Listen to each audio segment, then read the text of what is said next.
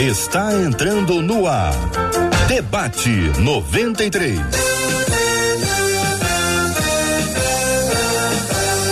Realização 93 FM. Um oferecimento Pleno News. Notícias de verdade. Apresentação J.R. Vargas. Alô, meu irmão. Alô, minha irmã. Ah, que fala. J.R. Vargas, estamos de volta. Começando aqui mais uma super edição do nosso debate 93 de hoje. Que a bênção do Senhor repouse aí sobre a sua vida, sobre a sua casa, sobre a sua família, sobre o seu trabalho. Que a bênção do Senhor esteja com você. Bom dia para quem está com a gente em 93,3. Hoje é feriado na cidade do Rio de Janeiro. Bom dia para quem está de folga e acompanhando a gente de casa em 93,3 pelo aplicativo app da 93 FM pelo planeta inteiro. Muito bom dia para quem já está assistindo a gente com imagens, a nossa transmissão em vídeo. É o Rádio com Jeito de TV para ficar assim, ó, mais pertinho de você. Seja aqui na nossa página do Facebook da 93 FM seja no canal do YouTube da Rádio 93 FM ou pelo site rádio93.com.br. É só procurar no Face, procura Rádio 93, YouTube, Rádio 93. Você achou? Você já clica lá, você já participa, já curta e você vai estar conectado com a gente aqui no nosso debate 93 de hoje. Bom dia, Marcela Bastos. Bom dia, J.R. Vargas. Bom dia aos nossos queridos ouvintes. É tão bom é tão bom tê-los conosco, é uma alegria ter vocês pertinho da gente. E pertinho, você sabe, fala pertinho, pertinho, WhatsApp. 21 é o código aqui do Rio de Janeiro, 968038319, 21 968038319. Pelo WhatsApp você manda as suas perguntas sobre o debate de hoje suas dúvidas e também manda a sua proposta para um tema para que a gente possa tratar futuramente. Só quando escrever, colocar lá para o debate 93, porque aí a gente consegue fazer essa peneira para a gente poder tratar aqui mais à frente o tema enviado por você. Agora, Quem JR. Pensa, tem dúvida. Quem, Quem tem, tem, dúvida, dúvida, pergunta no debate 93. Exatamente. Agora, quando eu te interrompi, me perdoa, é para dizer aos nossos ouvintes que eles já sabem da curtida. Che entra lá no YouTube, dá aquela curtida no vídeo. Por quê, Marcela? Porque quanto mais um vídeo é curtido, mais a plataforma o YouTube entende esse vídeo como relevante. E aí o que que acontece? Ele sugere para que outras pessoas assistam o debate 93 e sejam abençoadas como você é abençoado. No Facebook, simples, você compartilha aí nas suas páginas, na sua própria página. Bem, você tem mais de uma página, você compartilha, vai abençoar. Que, aliás, se eu fosse você, eu já fazia isso hoje, porque esse debate de hoje promete ser muito bom, mas muito bom mesmo. Igreja é o seguinte, hum. Gênesis 6, 2 diz assim, ó, vendo os filhos de Deus que as filhas dos homens eram formosas, tomaram para si mulheres, as que entre todas mais lhe agradaram. Muita gente quer saber quem eram esses filhos de Deus com as filhas dos homens? São anjos? O que, que, é isso aqui, minha gente? Gênesis 6, capítulo 2. Quem eram os filhos de Deus em Gênesis 6, versículo 2? O dilúvio foi universal ou local? O dilúvio foi para o planeta inteiro, o globo ficou todinho encharcado, ou foi local? Foi só lá naquela região? A presença de um casal de cada animal, ela é simbólica ou ela é literal? Teve mesmo?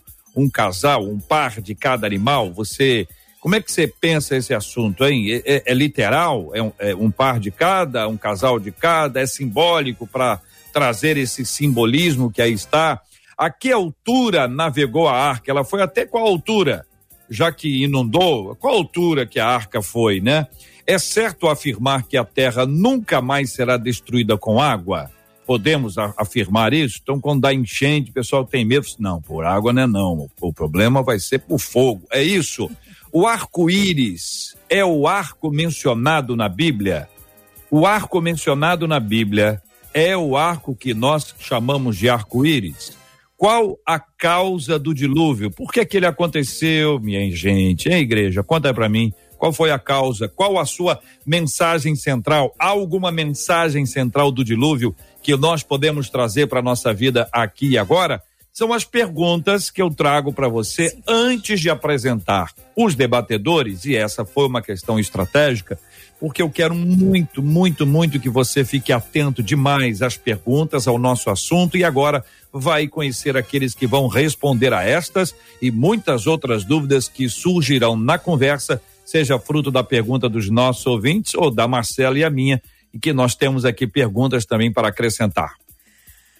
Pega sua caneta, igual eu já peguei a minha, porque nós temos os nossos debatedores chegando nas nossas telas. Ainda bem que os temos, pastor Luiz Saião, doutor Rodrigo Silva, reverendo Marcos Ocanha, para esse debate 93, que, repito, promete. Quem eram os hum. filhos de Deus de Gênesis capítulo 6, versículo 2? Vou começar em ordem alfabética. Luiz Saião será o primeiro a trazer a sua palavra para nós nesse dia. Bom dia, bem-vindo, pastor Luiz Saião. Bom dia, JR. Bom dia para todos os nossos ouvintes da 93 FM. Uma grande alegria. Olha, esse negócio dos filhos de Deus aí, a coisa é complicada, né? Os famosos. Uh, basicamente, JR, existem três uh, sugestões mais conhecidas. Alguns acham que eles seriam descendentes de Sete em oposição às descendentes uh, de Caim e que isso seria a mistura de duas gerações, né? Outros vêm a sugerir que é, é, filhos de Deus a partir de uhum. outros textos, como em Jó seriam anjos que teriam se envolvido com mulheres, né? E existe uma terceira opção que eu vou mencionar. Eu acho muito difícil essa ideia de Sete com Caim, porque é estranho que de repente algo muito simples tenha se tornado uma linguagem enigmática e filhos de Deus e filhos dos homens.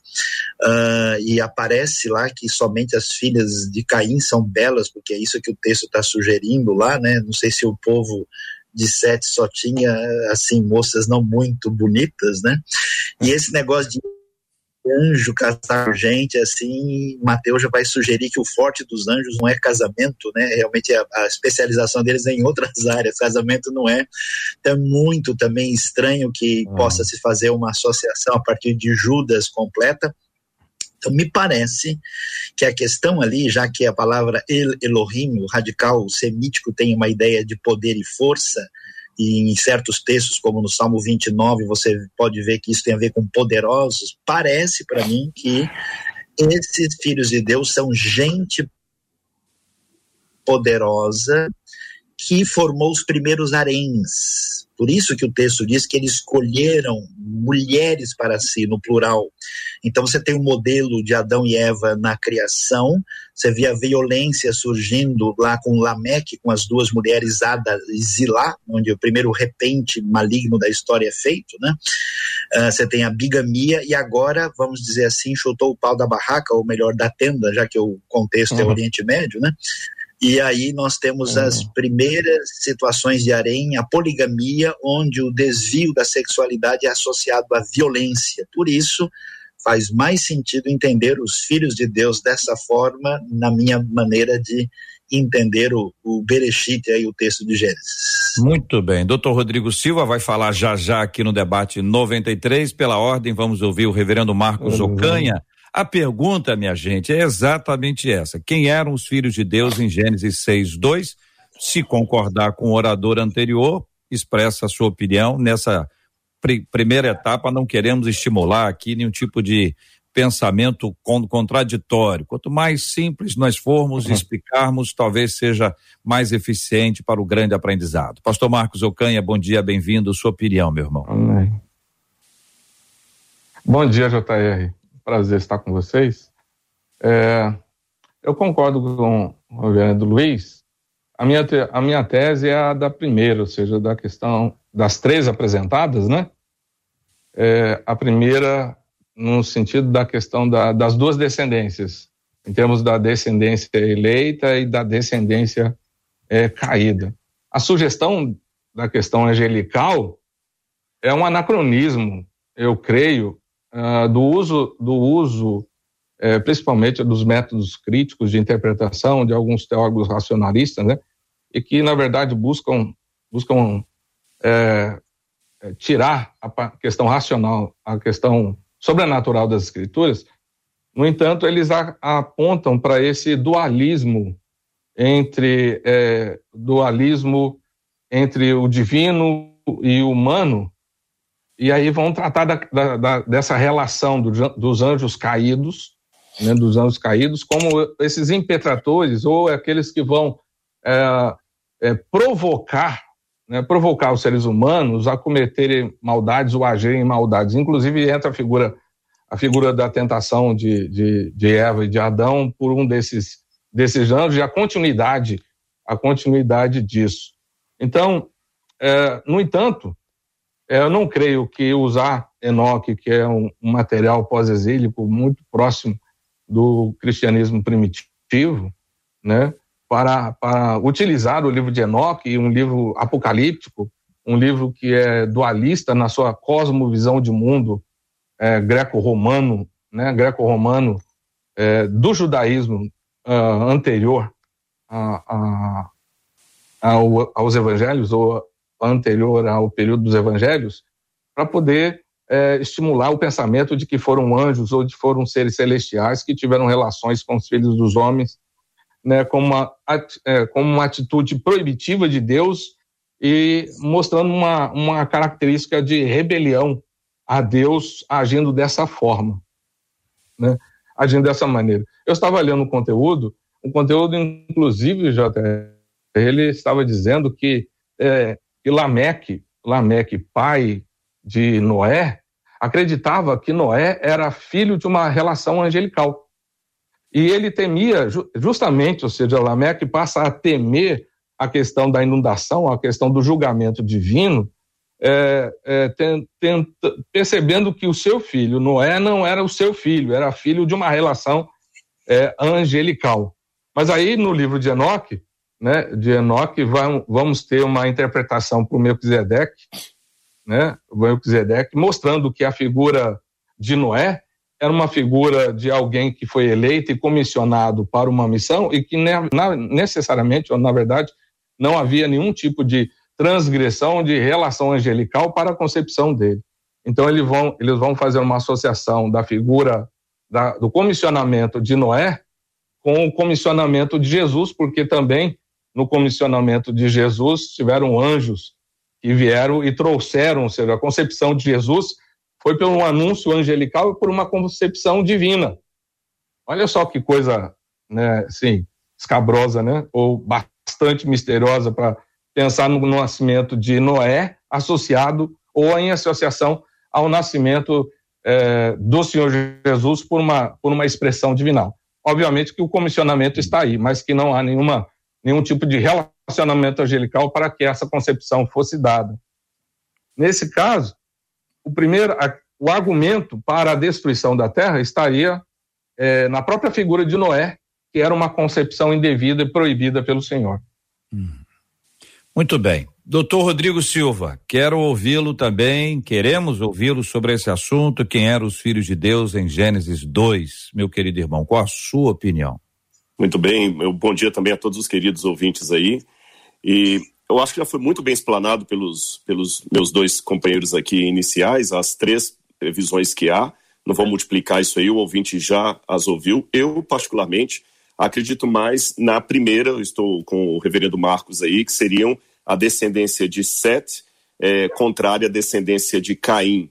A minha dificuldade com o tema do, do, dos anjos já foi muito bem, já foi colocada a exaustão aí, é, em primeiro lugar, Jesus falou que os anjos não se casam nem se dão em casamento.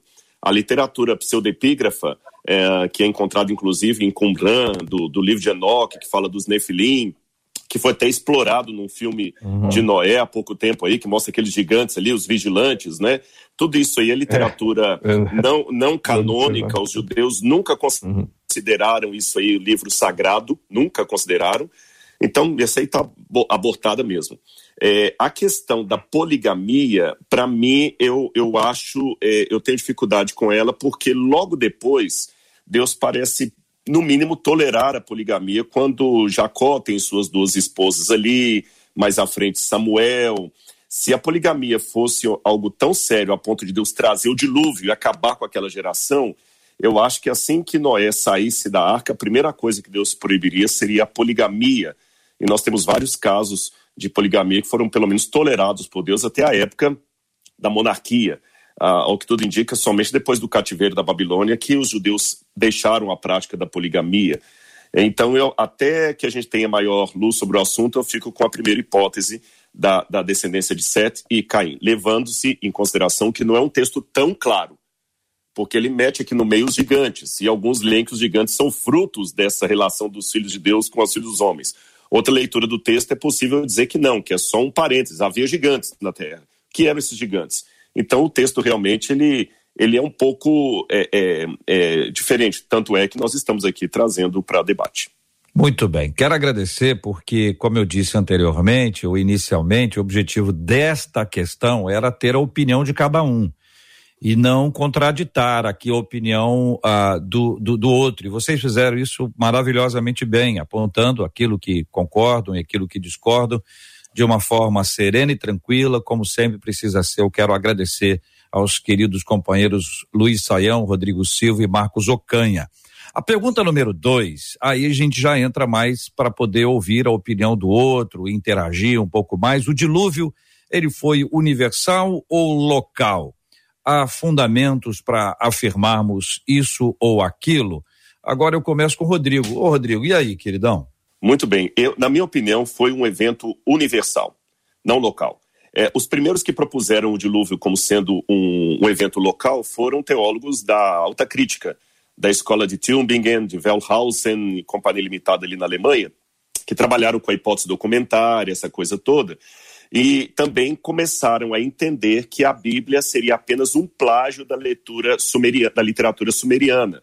Então, como na literatura sumeriana nós temos vários relatos de dilúvios, como, por exemplo, o épico do Gilgamesh, Ziusudra, uh, Utnapishtim, são tabletes cuneiformes que foram encontrados aí, que falam de um dilúvio antes da Bíblia, acharam que a Bíblia apenas plagiou esses mitos e que o dilúvio seria apenas algo localizado ali na Mesopotâmia, onde a Bíblia foi plagiada, desses, desses relatos mais antigos, ou que seria uma inundação normal ou do Mar Negro, ou ali do, do Golfo Pérsico. Uh, eu, particularmente, lendo a Bíblia, eu tenho dificuldade de acreditar nisso. Em primeiro lugar, porque a volta de Jesus é, que é um evento universal, é comparado ao dilúvio. Jesus falou bem claro: como foi nos dias anteriores ao dilúvio, assim será na vinda do filho do homem. Se o dilúvio é um evento geográfico local, então a volta de Jesus também é um evento geográfico local, não é universal. Segunda dificuldade que eu tenho: é, Pedro deixou bem claro. É, aquele mundo que outrora existia foi destruído por Deus na água. E o, o, o próxima destruição será pelo fogo.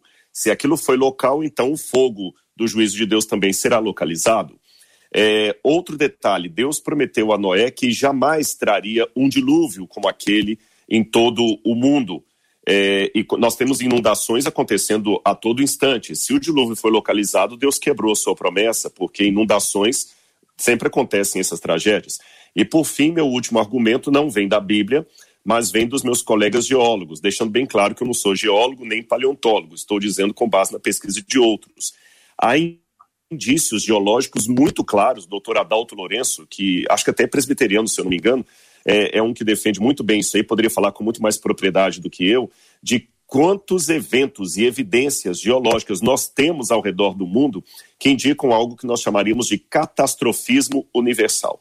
Até mesmo quem adota a teoria da evolução das espécies admite que os dinossauros e o planeta um dia foram arrasados por algum tipo de catástrofe que mexeu toda a Terra, provocando a deriva continental, a quebra dos continentes, etc. A única diferença é que nós colocamos o dilúvio há poucos milhares de anos, o geólogo vai colocar essa esse catástrofe há milhões de anos. Então, por essas razões, eu ainda fico com a hipótese que o dilúvio foi um evento universal. Luiz Saião, meu querido, e aí, você concorda? É, então, eu penso um pouquinho diferente, né? É, se é possível, só para dar um toquezinho lá, a questão não é só a questão da poligamia, né, que é um mecanismo lá de, de ajudar quem está em necessidade. A questão lá é que eles escolheram as mulheres que agradaram. Então é uma espécie de licenciosidade generalizada, né?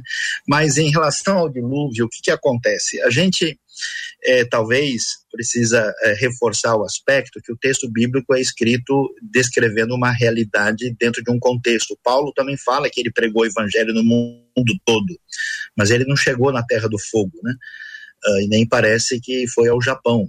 Então, esse é o mundo romano. Então, quando o texto diz que a, a, as águas subiram aos lugares mais elevados, a gente tem uma evidência de um dilúvio gigantesco na região do Oriente Médio, arqueologicamente demonstrado ali, e de uma maneira que não está tão distante em milhares de anos. Agora, é, essa realidade de um catastrofismo que atinge a Terra toda, é isso fazer uma conexão com as datas é, é um exercício complicado. E nós temos que entender que uh, hoje você tem uma área de 370 milhões de quilômetros quadrados de oceanos, uma profundidade média aí, talvez, de 3 quilômetros. Você falar em 510 milhões de quilômetros quadrados com águas que atingem todo o planeta vezes 9 quilômetros, você está falando uma quantidade de água absolutamente inimaginável, quatro, cinco vezes maior que todos os oceanos que nós temos.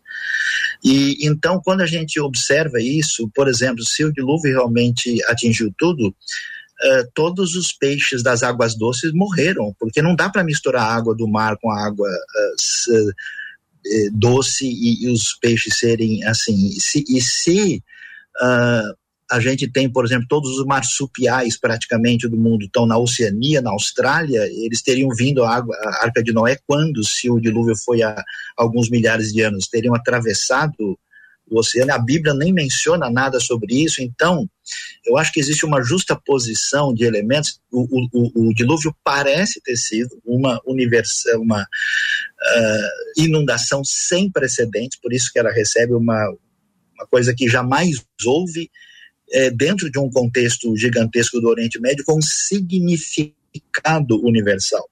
E, apesar de ser uh, teologicamente atraente uma ideia de um dilúvio universal, avaliando todas as questões envolvidas, eu acho mais razoável, mesmo que eu diga que eu não posso ter certeza que existem argumentos contrário também sobre isso, uma ideia de uma inundação absolutamente sem precedentes de significado universal.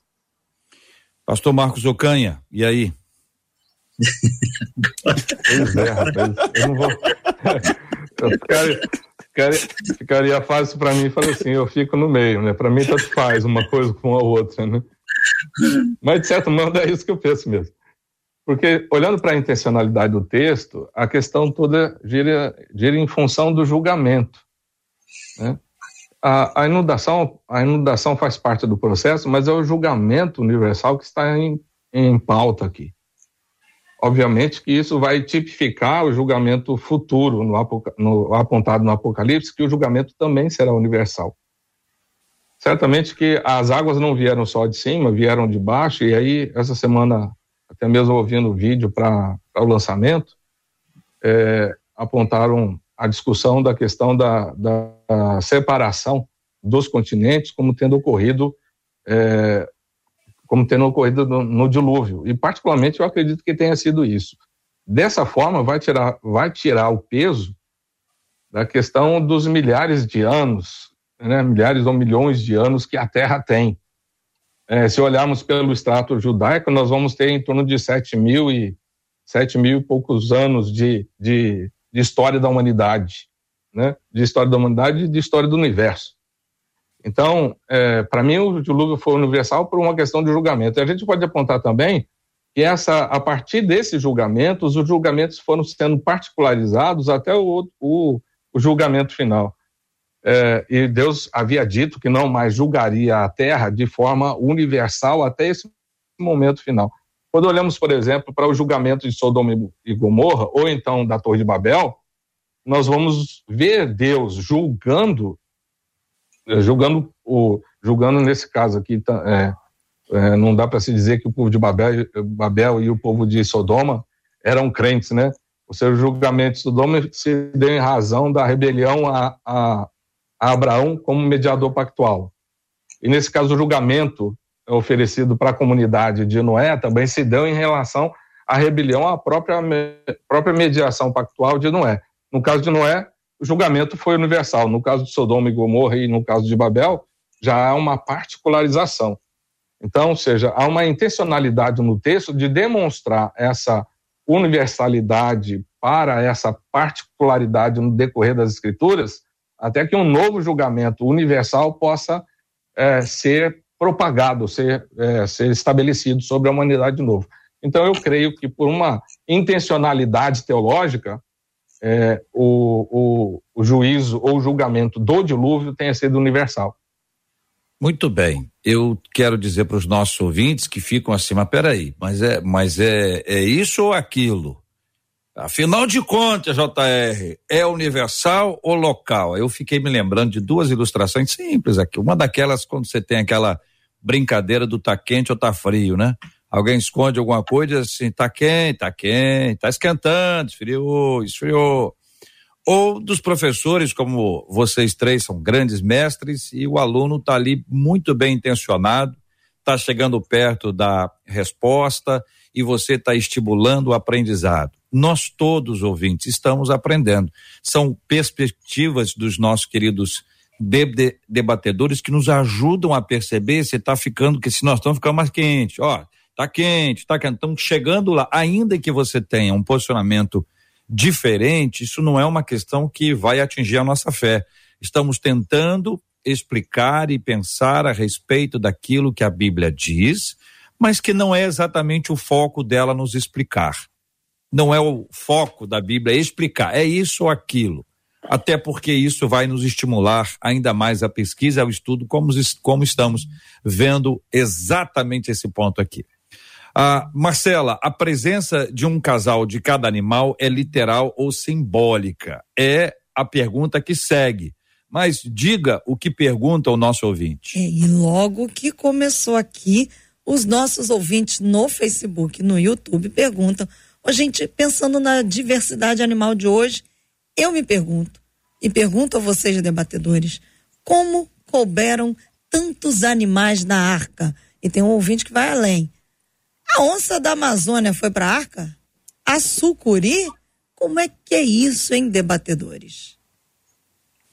Pode escolher, Marcelo. Vamos lá, é reverendo Marcos. É, é, é o Marcos começou. Agora. É a vez dele. é, rapaz, que, que eu vou fazer agora? Bom. JR. Ah. Bom, a gente vai pelo que está escrito. Foram dois de cada. De cada uhum. né, de uhum. cada. Foram os pares e ainda tinham aqueles que eram sete também, né? Uhum. Não foram só dois de cada espécie, tinham aqueles que foram sete de cada espécie para demonstrar essa perfeição, né? Mas é, novamente a gente se volta para a intencionalidade do texto. Né? Nesse caso, é, o aspecto simbólico, vai, não o aspecto simbólico, não é uma questão simbólica, mas é uma questão teológica. Assim como também é Noé, por exemplo, Noé, o que Noé representa? Noé representa a figura do remanescente, né? Do remanescente, ou seja, daqueles que foram resgatados por Deus para a salvação, o que está implicado na própria nomenclatura do seu nome. Então, ou seja, Noé é o remanescente da humanidade, né? E aquele que foi resgatado pelo Senhor, né? Para dar prosseguimento a essa humanidade pós-julgamento. Nesse caso, a, as espécies dos animais representam também esse remanescente de toda a criação que foi estabelecido, né? Ah, ou seja, a, o propósito do texto é apontar para essa para essa para o resgate desse remanescente o que vai depois prefigurar próprio Israel. Israel é o remanescente dentro de todas as nações e que vai ser constituído a partir, a partir da, da, do chamado, da, do comissionamento de Abraão para estabelecer esse remanescente. Vamos ver essa figura do remanescente mais especificamente apontada para na figura do, do davídica e posteriormente na, na, naqueles que se naqueles que creem no Senhor Jesus Cristo que diante do, do, da catástrofe final, do julgamento final, os remanescentes são esses que foram é, resgatados por meio, de Jesus, por meio de Jesus Cristo ao longo da história. Então, a mesma, a mesma figura apontada para Noé como remanescente também é apontada para os animais como os remanescentes da criação.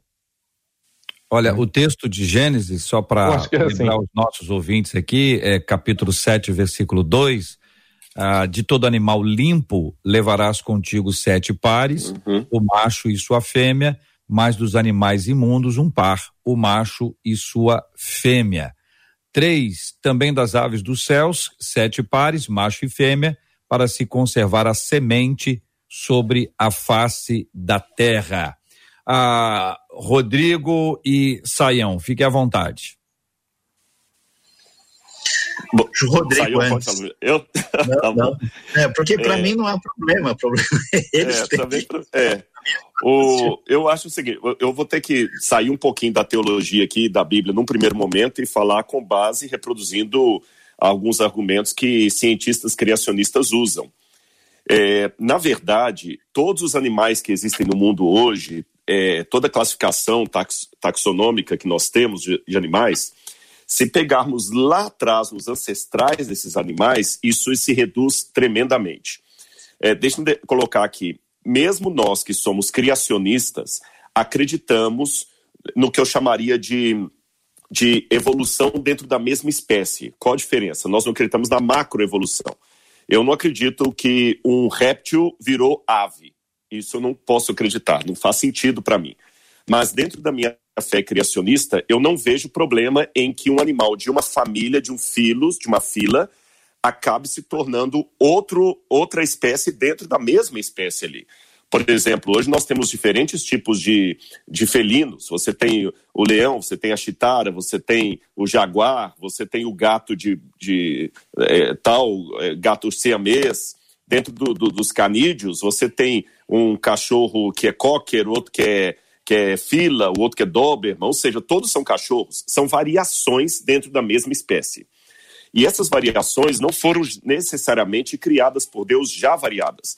Quem pensavam assim eram os criacionistas da época do, do fixismo, que acreditavam que o que Deus criou lá no Éden estaria tal qual até hoje. Eu, particularmente, não vejo assim. Então, vamos supor aqui que Noé não precisaria levar dentro da arca todos os tipos de felinos que há hoje. Bastava levar é, é, é, o, o, par de Félix Léo. E dessa matriz, por essa variação é, genótica é, posterior dessa matriz, surgiram as variantes dentro do Félix Léo. Ele levou apenas um casal primevo, que nós não sabemos como é. O que chama a atenção do texto aqui é que parece é, até um anacronismo, porque as leis mosaicas de Levítico 11 já parecem, de certa forma, refletidas aqui. Então, Noé tinha conhecimento de animais limpos e animais impuros, Chama minha atenção o seguinte: o texto dá a entender que Adão seria de alimentação vegetariana, ou se alguns quiserem até vegana, sem adotar a filosofia vegana. Estou falando apenas não consumia talvez carne animal, porque Deus fala que ele daria para Adão comer toda a erva que dá semente, etc, etc. Somente depois que Noé sai da arca é que a ordem de Deus era: assim como eu dei antes a semente, agora você comerá também a carne. Então, alguns presumem que esses animais puros que Noé levou a mais é justamente para ele ter carne para ele comer depois do dilúvio, que a terra estaria toda destruída. Chama minha atenção também que em Levítico 11, quando fala dos animais impuros, quando fala do porco, por exemplo, fala assim, não comerás o porco. Não, dá primeiro uma informação é, de taxonomia. Todo animal que tem unha fendida e não rumina, então veja bem, primeiro ele dá a classificação do animal para depois dar exemplos de que animais entrariam naquela classificação, como o porco, por exemplo. Então isso estaria em harmonia com, com é, Gênesis capítulo 7, se entendermos que Deus ali, mesmo antes das leis mosaicas, já tinha colocado para Noé uma alimentação kasher, se eu posso chamar assim, entre aspas, bem entre aspas esse kasher aqui, alimentação limpa. É, então, assim que eu entendo, Noé não precisaria levar todos os animais que nós temos hoje no mundo na arca. Bastaria ele levar as matrizes, e a partir dessas matrizes, por genotipo e fenotipo, nós teríamos a variedade de, de animais que nós temos no mundo hoje. E mesmo um biólogo evolucionista admite que toda a fauna que nós temos hoje no mundo, se nós voltássemos no relógio do tempo, essa fauna seria tremendamente reduzida a poucas espécies. No caso bíblico, o número suficiente que caberia dentro da arca. Saião. Então, não vejo nenhuma dificuldade em admitir um casal né, e admitir a questão dos sete animais limpos aí numa espécie de pré-alinhamento teológico com aquilo que vai se refletir em Levítico, mas é, essa é a dificuldade que eu vejo com a ideia de um dilúvio universal, né? Essa hipótese de a gente voltar atrás para trabalhar, por exemplo, com os felinos, ela é até razoável, mas quando a gente chega em outros animais, veja só, uh, uh, olhando a literatura do pessoal que tenta fazer uma abordagem uh, dessa forma, uh, você vai ter uma, uma girafa, né? um elefante, tanto o loxodonta africana como o elefas máximas, né? Eles não cabem nem no andar da arca, que tem quatro metros e meio. Então, o que, que o pessoal fez para resolver a situação? Não, todos eles foram como crianças e eles ficaram o tempo todo sem comer, para tentar botar a, fauna do mundo todo, com todos os, os mamíferos gigantescos, não sei o que fariam com o dragão de Komodo, o crocodilo, Uh, então, por isso que faz mais sentido entender, na minha maneira de compreender, que essa é uma realidade local representativa é, para o planeta todo, porque, como eu disse, você tem os marsupiais, os marsupiais estão lá longe, né? É, só tem na Oceania, com exceção do nosso gambá e seus parentes. E aí, como é que a gente vai colocar esses marsupiais lá? A dificuldade é para fazer isso, para admitir uma tipo microevolução, você tem que caminhar com uma diferença de danos muito grande, e isso bate com, é, com a questão da cronologia que se limite esse dilúvio. Então, se você pensar bem, as peças não fecham. Então, eu acho que o foco do texto é primordialmente teológico e que a gente tem é, um elemento universal dentro do contexto da literatura que está sendo mencionado e que, sim, tem um significado teológico completo, porque se a gente for ver, vai ficar muito difícil de montar todo quebra-cabeça, fica sempre um pedaço do lado de fora. Muito bem, estamos no debate 93 de hoje, acolhendo o pastor Luiz Saião, doutor Rodrigo Silva, reverendo Marcos Ocanha, todos aqui conectados conosco, transmitindo pelo rádio em 93,3, pelo aplicativo app da 93 FM pelo site rádio93.com.br, pela página do Facebook da 93 FM, pelo canal do YouTube da Rádio 93 FM e assim estamos conectados com você. Depois o programa vai ficar disponibilizado para que você possa ouvir outras vezes e também acompanhar nas plataformas de streaming, seja o Spotify ou Deezer, é só procurar lá. Debate 93 e a nossa playlist está disponível para você ouvir de novo. Ah, temos duas, Marcela, agora que vamos conectar. A que altura navegou a arca e é certo afirmar que a terra nunca mais será destruída com água? Vamos emendar as duas pra, para remirmos o tempo. Quem que você quer que responda, Marcela? Ai, vai jogar no meu colo? Vamos começar com o pastor Luiz Saião. Vamos lá, pastor. A gente tem uma ligação lá, Israel. mas, mas espera aí, o que, que ele quis dizer? A altura que a, a arca altura? foi? Foi é. até onde? Qual altura? Então, uh, se você partir do pressuposto de uma, uh, de uma inundação realmente universal, ela tem que ter ultrapassado o Everest, né? O Everest acho que é 8.882, né?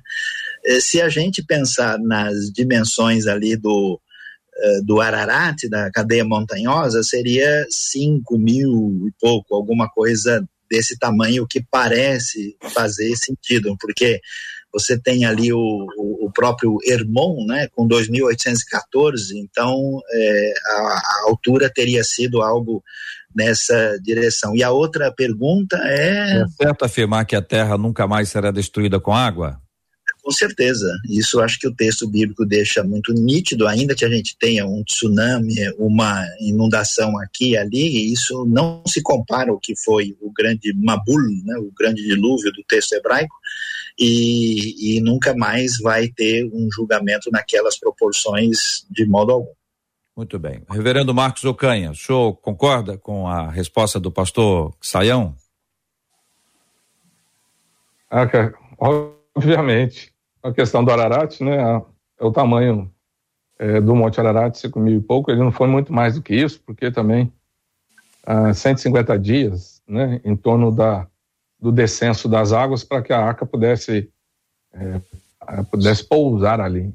Inclusive, eu, eu vi uma reportagem que alguém estava já tinha achado alguns restos, ou pelo menos tentando fazer um comparativo com os restos, com os restos é, da arca. Ah, agora, a, a, questão do. A outra questão. E... A que altura navegou a arca e se a terra nunca mais será destruída com água? Ah, sim. Bom, eu acho que ainda teremos juízos relacionados ao uso da água, porque a água nas escrituras ela, principalmente a questão da movimentação dos mares, ele é, ele é usado, é, usado em termos apocalípticos também, como um, uma expressão de julgamento, uma expressão de juízo. Pró o próprio Salmo né, é, mostra essa, essa violência da, das águas é, no uso e na aplicação de certos julgamentos. Obviamente que para um julgamento final não será esse o caso, observando a figura apocalíptica de Deus estar controlando, ter o domínio, né, o domínio e o uso é, dessas águas que estão é, que estão colocadas é, abaixo dele, ele tem mantém essa violência do juízo ou do julgamento por meio das águas controlados até o, alguma forma de utilização dependendo das circunstâncias. Mas em termos finais não teremos mais nenhum tipo de julgamento sobre as, por, pelas águas. E aí, doutor Rodrigo Silva? Muito bem. Quando passaram para mim até essa questão de falar da altura que a, a, que a arca navegou, até falei que eu me sentiria um pouco desconfortável por não ser minha área de expertise. Então, falaram, você pode falar isso, e realmente não é. Apenas eu quero pontuar duas coisas aqui antes de entrar nessa primeira parte. Em primeiro lugar, eu confesso, e eu acredito que os colegas também estão de acordo aí, é, não existe, do ponto de vista da arqueologia, nenhum achado da Arca de Noé que eu possa bater o martelo e falar isso aqui é correto. Eu já investiguei pelo menos 48 achados ou supostos achados da Arca de Noé, e todos são inconclusos ou falsos. Tá certo? A própria questão Ararat, é, a terra de Uratu, uhum. é uma cordilheira enorme. Então eu sou cético contra esses achados da arca que têm aparecido por aí. A minha visão um pouquinho diferente do, do, do pastor Saião, não sei mais ou menos do pastor Marcos com relação à, à terra, é o seguinte: é que quando se fala assim, em primeiro lugar, a arca não navegou. A palavra para arca em hebraico é tebá. Tebá é mais é um caixote, uma canastra, um baú. Então, o, o formato da arca deveria ser mais assim retangular. O objetivo dela não era singrar os mares, era apenas flutuar. Mas até que altura ela flutuou? É, eu tenho aqui um pano na minha mão e a gente tem que entender o seguinte: quando houve a tectônica de placas, que o continente, a Pangeia, é, se separou, Imagina que esse pano está deslizando. Mas quando ele encontra um obstáculo, o que, que acontece com o pano? Ele enruga. E ao enrugar aqui, ele faz literalmente uma cordilheira. Vocês estão percebendo aqui? Ó? O pano está deslizando. Se ele encontra o obstáculo, ele enruga. Os geólogos dizem que a crosta terrestre, uhum. a, a, a, as placas tectônicas, que são os continentes, eles são como se fosse um pano deslizando sobre o manto da Terra. E ao encontrar um obstáculo, esse pano enrugou, provocando as, as cadeias montanhosas. Então, o Ararat, para dar um exemplo, não precisaria ser necessariamente uma, uma, uma montanha pré-diluviana, mas algo que se formou a partir do dilúvio. Porque a gente imagina o dilúvio muito como, sendo apenas assim: é, uma chuva que inundou tudo e só inundou e depois desceu a água. Mas se eu entender esse dilúvio como sendo a ira de Deus, e pegar todos os eventos geológicos e aplicar ali, eu acho que o dilúvio pode ser algo muito mais catastrófico do que isso. Pode ser pancadas de, de, de astroblemas batendo na terra, a ira de Deus mesmo ali, como será na volta de Jesus. Não será apenas um fogo qualquer, é a ira de Deus. É, Existem em geologia uhum. dois tipos de eventos: os chamados eventos ordinários e extraordinários. O que é um evento ordinário? Um evento ordinário é algo que acontece diariamente e nós não conseguimos testemunhá-lo. Por exemplo, essa casa onde eu estou dando aqui a, a entrevista para vocês, ela está entrando em decomposição, em deteriorização. Se passar, se ninguém der manutenção nessa construção aqui, talvez daqui a 800 anos essa casa vai cair sozinha, porque a fissura vai aumentando, a erosão, mas ninguém percebe. Evento ordinário. Daqui a 800 anos, sem manutenção, a casa cai. Agora, se houver um terremoto aqui em Belo Horizonte, essa casa vai cair em dois minutos. Ou seja, um terremoto provoca em dois minutos o que num evento ordinário demoraria 800 anos. Essa é a diferença entre evento ordinário e extraordinário.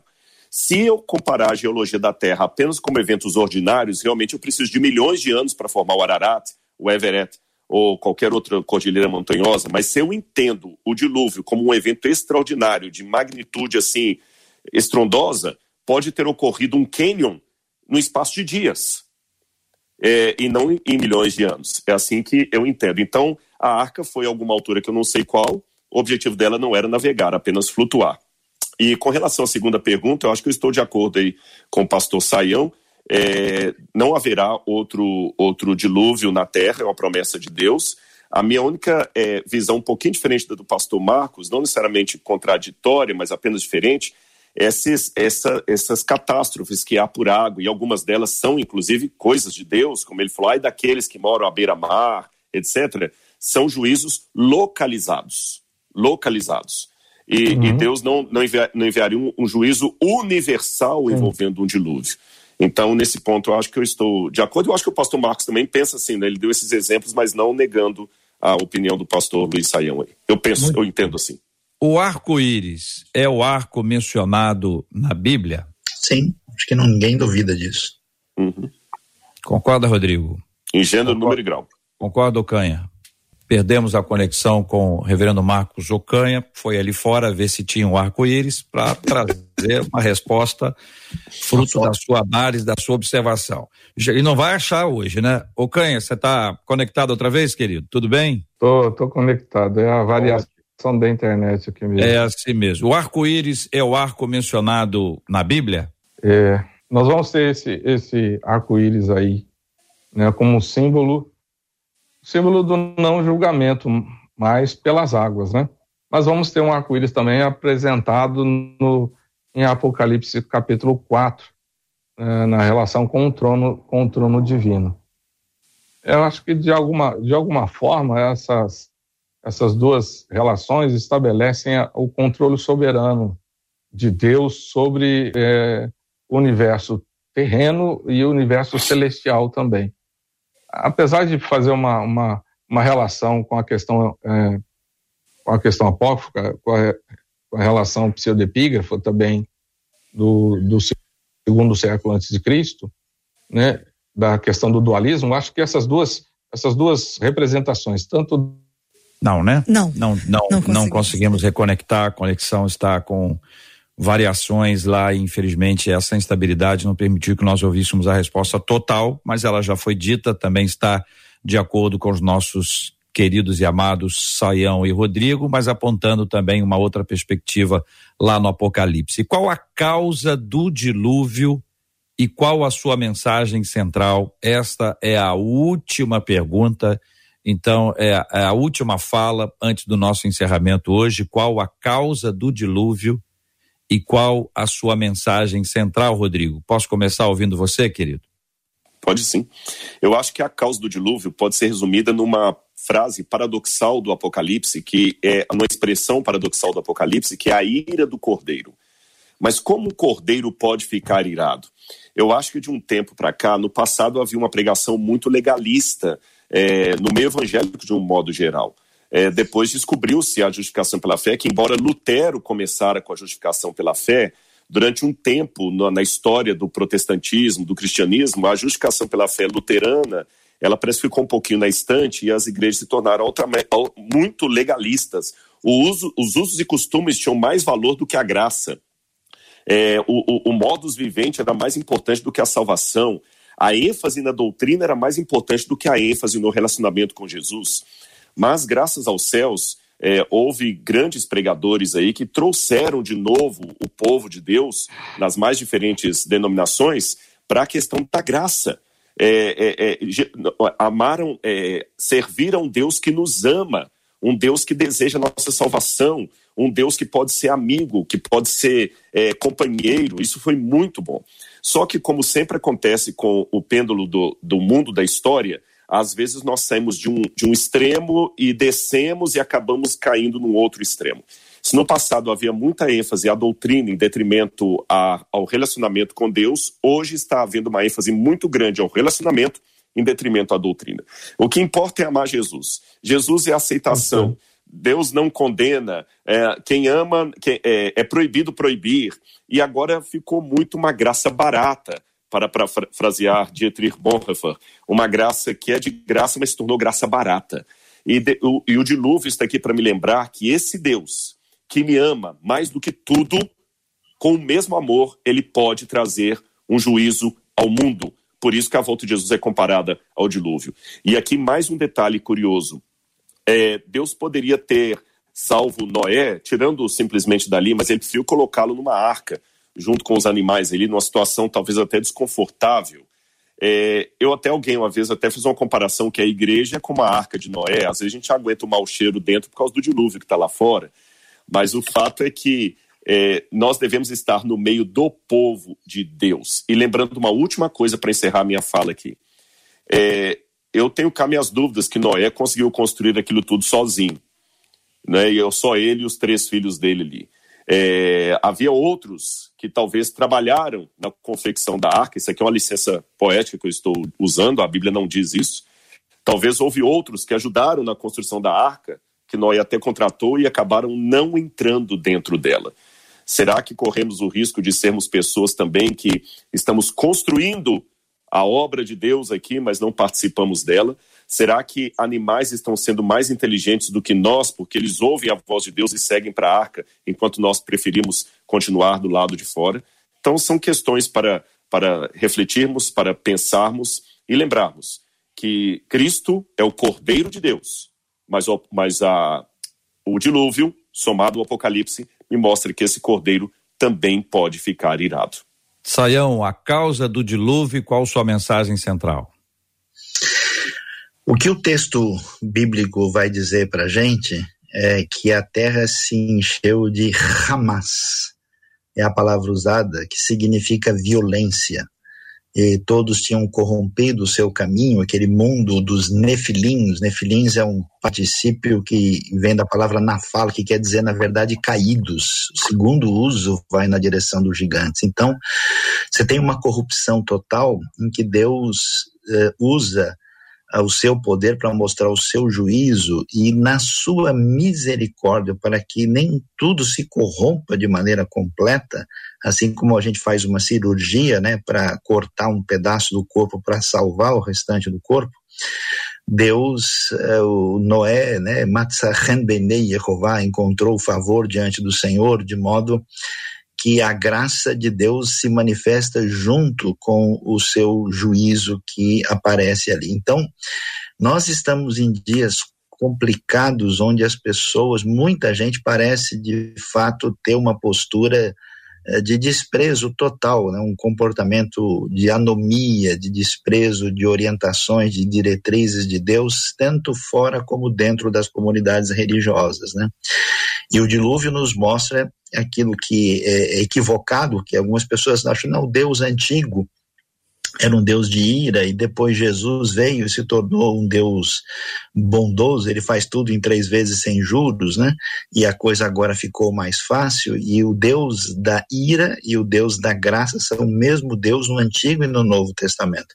Então nós precisamos é, desenvolver o coração na direção de um temor do Senhor, um Deus poderoso Senhor do universo que traz o seu juízo, mas cuja graça sempre se manifesta na direção de trazer o homem de volta, como trouxe Noé e os seus filhos, e que então nós venhamos a afinar a sintonia do nosso coração com essa orientação das Escrituras.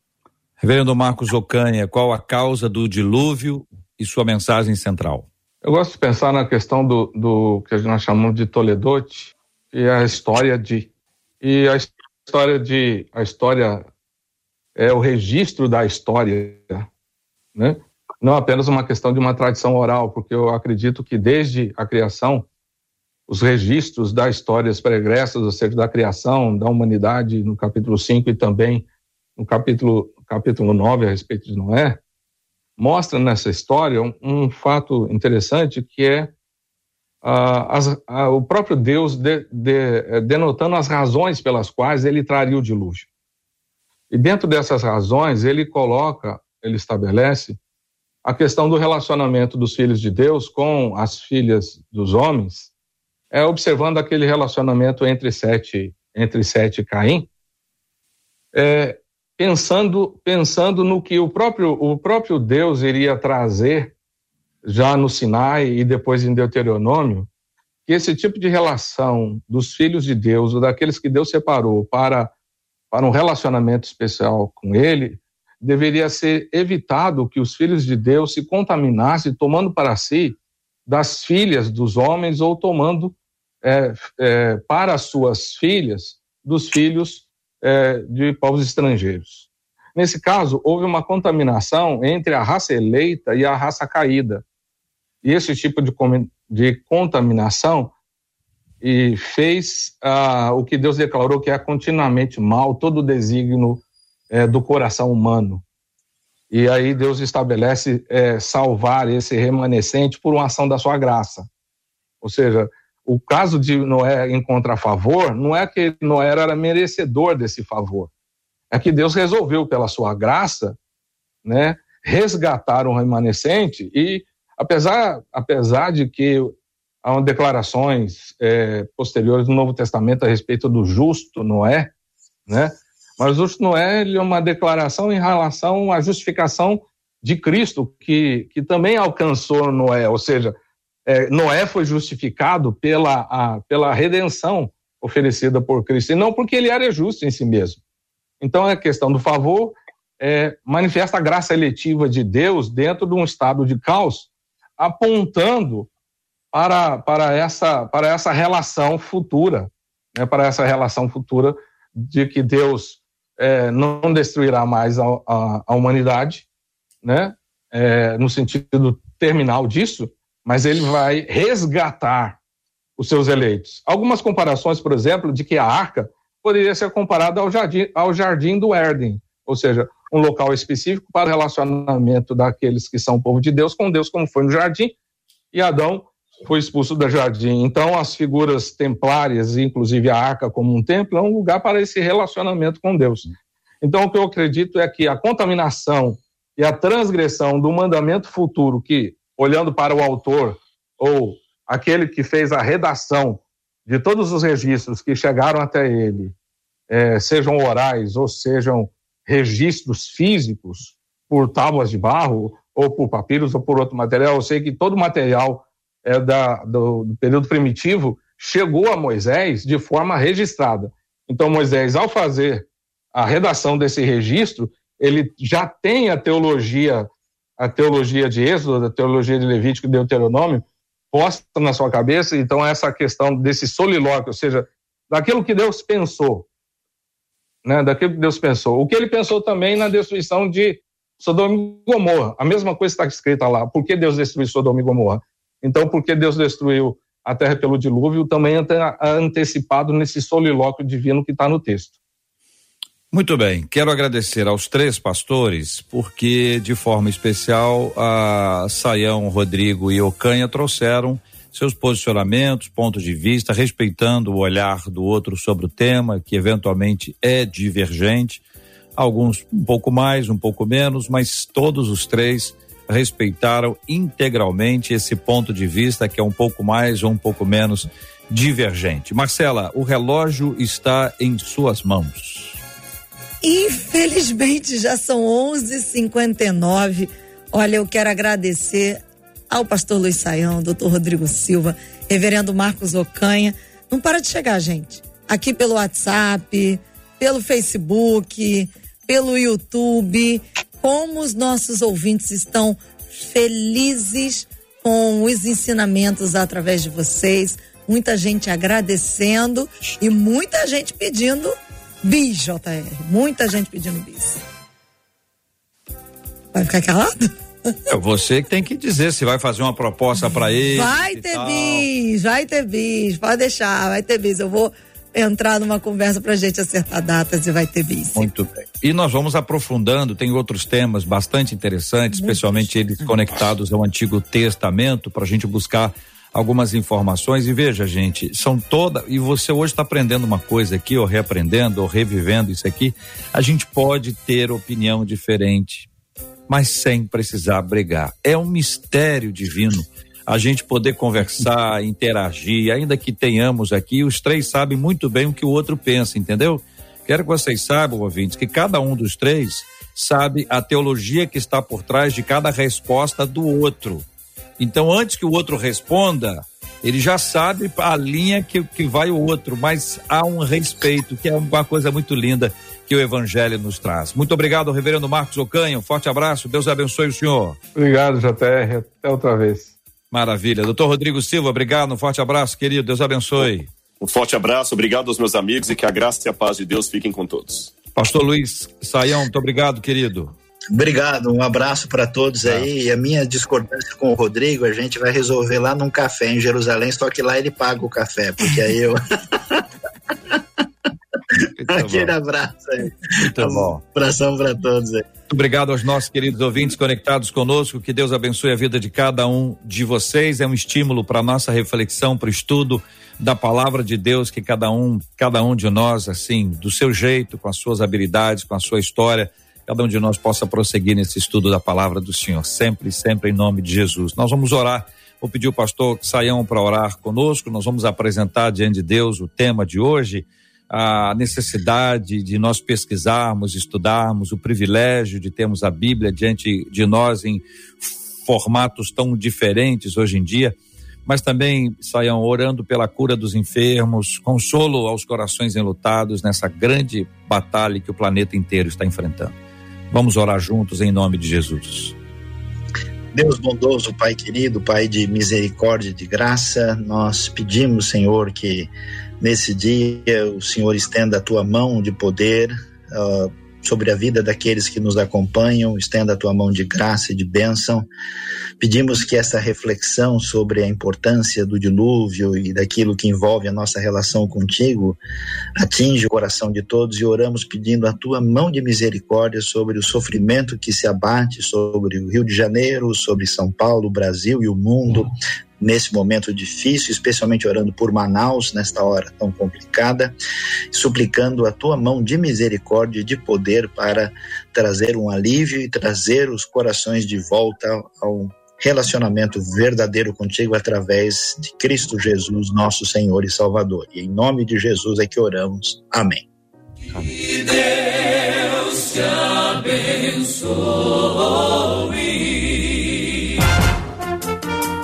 Você acabou de ouvir Debate 93.